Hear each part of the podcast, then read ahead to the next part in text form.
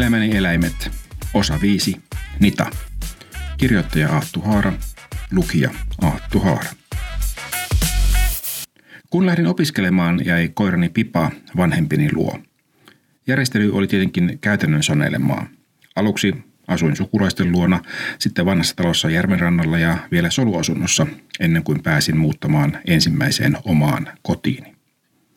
Tuossa vaiheessa Pipallakin oli jo reilusti ikää ja vaikka se kävikin luonnoni kylässä, asuin kolmannessa kerroksessa ilman hissiä, ei se voinut muuttaa luokseni. Loppuelämässä se siis vietti siinä kodissa, jonka se oli elämänsä aikana oppinut tuntemaan. Minulla oli kuitenkin oman koiran hankinta koko ajan mielessä.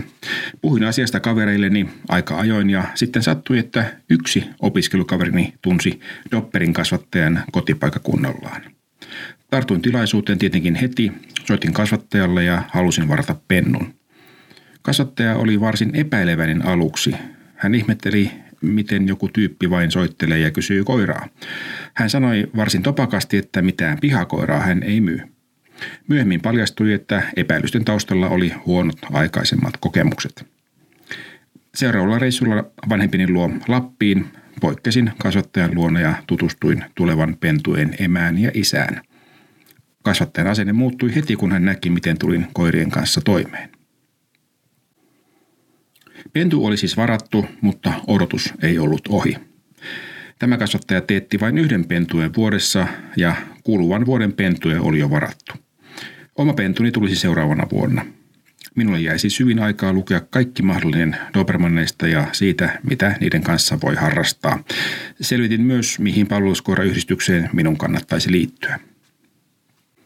Ennen kuin oma pentuni syntyi, Pipa ehti kuolla ja vanhempani ehtivät hankkia uudet koirat, Kairin terrierin ja perhoskoiran. Kun pentuni emä tuli tiineeksi, alkoi jännittävä aika. Kasvattaja oli suosittu ja penunottajia oli jonossa. Itse olin odottanut tuossa vaiheessa jo yli vuoden, joten olin ensimmäisenä narttupentujen jonossa. Ja niin vain kävikin, että uroksia syntyi useita ja narttuja vain yksi – minun narttuni. Pentua noutaessani kävi selväksi, että koirani oli varsin railakas typykkä. Noutapäivänä sillä oli reikä keskellä päätä. Veljen hammas oli sattunut otsaan leikin tiimellyksessä. Samalla reissulla pentuni pääsi tutustumaan myös vanhempieni vähän vanhempiin pentuihin. Kooltaan kaikki olivat silloin vielä lähellä toisiaan ja leikit sujuivat tasapainoisesti. Mikä pennulle nimeksi olikin sitten visaisempi pähkinä. Noutomatkan aikana maistelin useakin nimeä, mutta vahvoilla oli nimi Hani. Tällä nimellä pentu kulki reilu viikon, kunnes sitten takaisin opiskelijakaksiossani se ikään kuin valitsi itse itselleen nimen. Tähän liittyy olennaisesti se, miten olin sijoittanut televisioni. Asunnossani oli siis kaksi pientä huonetta ja televisio oli sisäseinällä, siis sillä seinällä, jonka toisella puolella oli makuhuone. Televisio oli auki ja siitä tuli jokin ajankohtaisohjelma. Pentu puuhaili omiaan lattialle ja mm, jyrsi kai jotain puruluuta, kunnes televisio-ohjelman vieras alkoi puhua. Tämä ääni sai Pennun pomppaamaan ylös ja se kävi katsomassa televisiota lähempää ja juoksi sitten seinän toiselle puolelle makuhuoneeseen katsomaan, olisiko puhuja siellä. Sieltä se tuli sitten hämmentyneenä takaisin ja jäi katsomaan televisiota pääkallellaan. Televisio-ohjelman vieras oli Lenita Airisto ja Pentu sai tai otti nimekseen Nita. Pennustani tuli kaunis nuori dopperi. Sillä oli varsin suuret korvat, joita ei enää tuolloin saanut Suomessa typistää. Häntien typistyskielto tuli sitten vasta myöhemmin. Kasvattaja oli tyytyväinen suuriin korviin, sillä niistä ei ainakaan tulisi helikopterikorvia, siis sellaisia, jotka sojottaisivat sivuille ja jonka torjumiseksi korvat teipattaisiin pentuna leuan alle.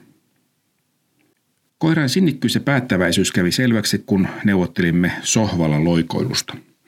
Olin ajatellut, että äh, koira ei tulisi sohvalle. Sama sääntö siis kuin ensimmäisellä koirallani Pipalla aikoinaan. Niitä oli kuitenkin toista mieltä. Ihan sama, mitä kasasin sohvalle esteeksi, kun olin pois kotoa, pentu löytyy aina nukkumassa sohvalla tuolien ja muiden huonekalujen välistä – Luuvutin siis silloin. Vuosia myöhemmin, kun hommasimme uuden sohvan, kielsin koiraa ensin ja sitten pääsin yllättämään sen sohvalta juuri makeimmilta unilta ja heitin sen lattialle. Se olikin ainoa kerta, kun tällaista pakotetta piti käyttää. Nita ei enää tuolle sohvalle edes yrittänyt.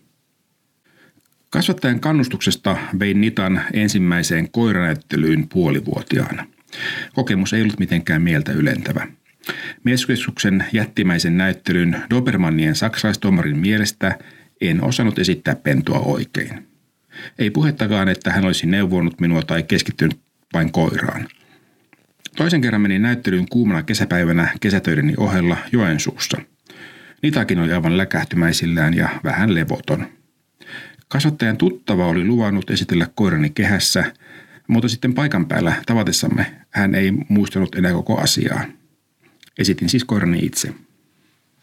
Vuoromme oli viimeisenä ja ennen arviotaan tuomari kävi ykkösen saaneiden listaa läpi pitkään ja lopulta antoi meille kakkosen.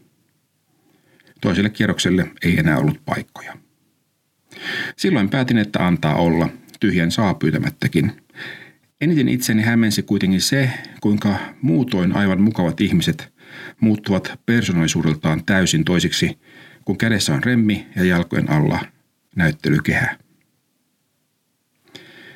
Tässä välissä niitä oli ehtinyt jo kasvaa täyteen mittaansa 66 senttiä korkeutta ja reilu 30 kiloa painoa. Vanhempini koirat, Kairin terrieri ja berhoskoira, puolestaan olivat pysyneet melkein pentumitoissaan. Tavatessaan jälleen Lapin reissulla koirat selvästi muistivat toisensa ja leikkivät sopuisasti. Erityisen vanhempieni perhoskoira tuntui viihtyvän nitaan seurassa. Sitten jonkin hammastusleikin yhteydessä perhoskoira hävisi yhtäkkiä Nitan suuhun. Nitan hölmistynyt ilme oli näkemisen arvoinen, muistan sen varsin hyvin. Se aivan selvästi ihmetteli, että mihin se liikikaveri hävisi. Perhoskoira puolestaan ihmetteli varmasti, että kuka sammutti valot. Kun perhonen sitten löytyi Nitan suusta, ei se ollut edes kovin kuolainen.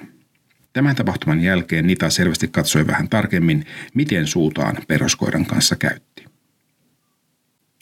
Harrastamaan ja koulutukseen menin Nitan kanssa lähipitäjän palveluskoirayhdistyksen tunneille. Tuota nimenomaista yhdistystä oli minulle kehuttu ja vajaan 30 kilometrin matka koulutuskentälle oli hyvinkin vaivansa arvoinen. Kouluttajat olivat mukavia ja osaavia. Totti sujui hyvin ja aloitimme myös samojen kouluttajien kanssa maastohakuharjoitukset. Yhdistyksen puheenjohtaja ja vanhempi kouluttaja oli legenda omalla alallaan. Hänen keinonsa olivat myös vähän vanhahtavia, niin sanotun saksalaisen menetelmän mukaisia, joissa pakotteilla ja rangaistuksilla oli vahva rooli. Mukana koulutuksissa oli onneksi myös nuorempi kouluttaja, joka oli opiskellut kasvatusta ja puhui motivaatiosta, kannustamisesta ja oikea-aikaisesta palkitsemisesta. Itselleni noiden menetelmien erojen näkeminen ja kokeminen vaikutti vahvasti. Opin, että positiivisilla menetelmillä saa nopeammin ja mukavammin tuloksia kuin koskaan pakotteilla tai rankaisuilla. Kesän jälkeen en enää kuitenkaan pystynyt jatkamaan treeneissä. Opiskelujen lisäksi kävin töissä ja niin vain koiraharrastukset jäivät talven lumien myötä. Asuimme opiskelupaikkakunnallani kuusi vuotta ennen muuttoa pääkaupunkiseudulle. Sinä aikana niitä oppi tuntemaan kaupungin joka puolelta. Kerran olin jossain reissussa ja kaverini käytti niitä lenkillä. Ensimmäisen risteyksen tullessa niitä oli odottanut kaveriltani ohjetta, mihin käännytään, mutta kaverini olikin kysynyt sitä koiralta. Niitä oli katsonut ensin ihmeissään, mutta ymmärrettyä, mistä on kysymys, oli sitten taluttanut kaverini kaupungin ympäri. Matkaa oli tullut jotakuinkin 10 kilometriä ja koko ajan koira oli tiennyt, mihin oli menossa. Pääkaupunkiseudulla asuessamme elämä soljui tavalliseen tapaan. Niitä sopeutui hyvin eteen sattuneisiin parin muuttoon ja oli aina valmis tutkimaan uusia maisemia. Iän karttuessa se sai erikoisruokavalion ja sitten vajaa 12-vuotiaana se menehtyi vatsalakun kiertymään. Nita kuoli yliopistollisessa eläinsairaalassa samana jouluyönä 26.12.2004, kuin Taimaaseenkin iskenyt tsunami tappoi lähes 300 000 ihmistä.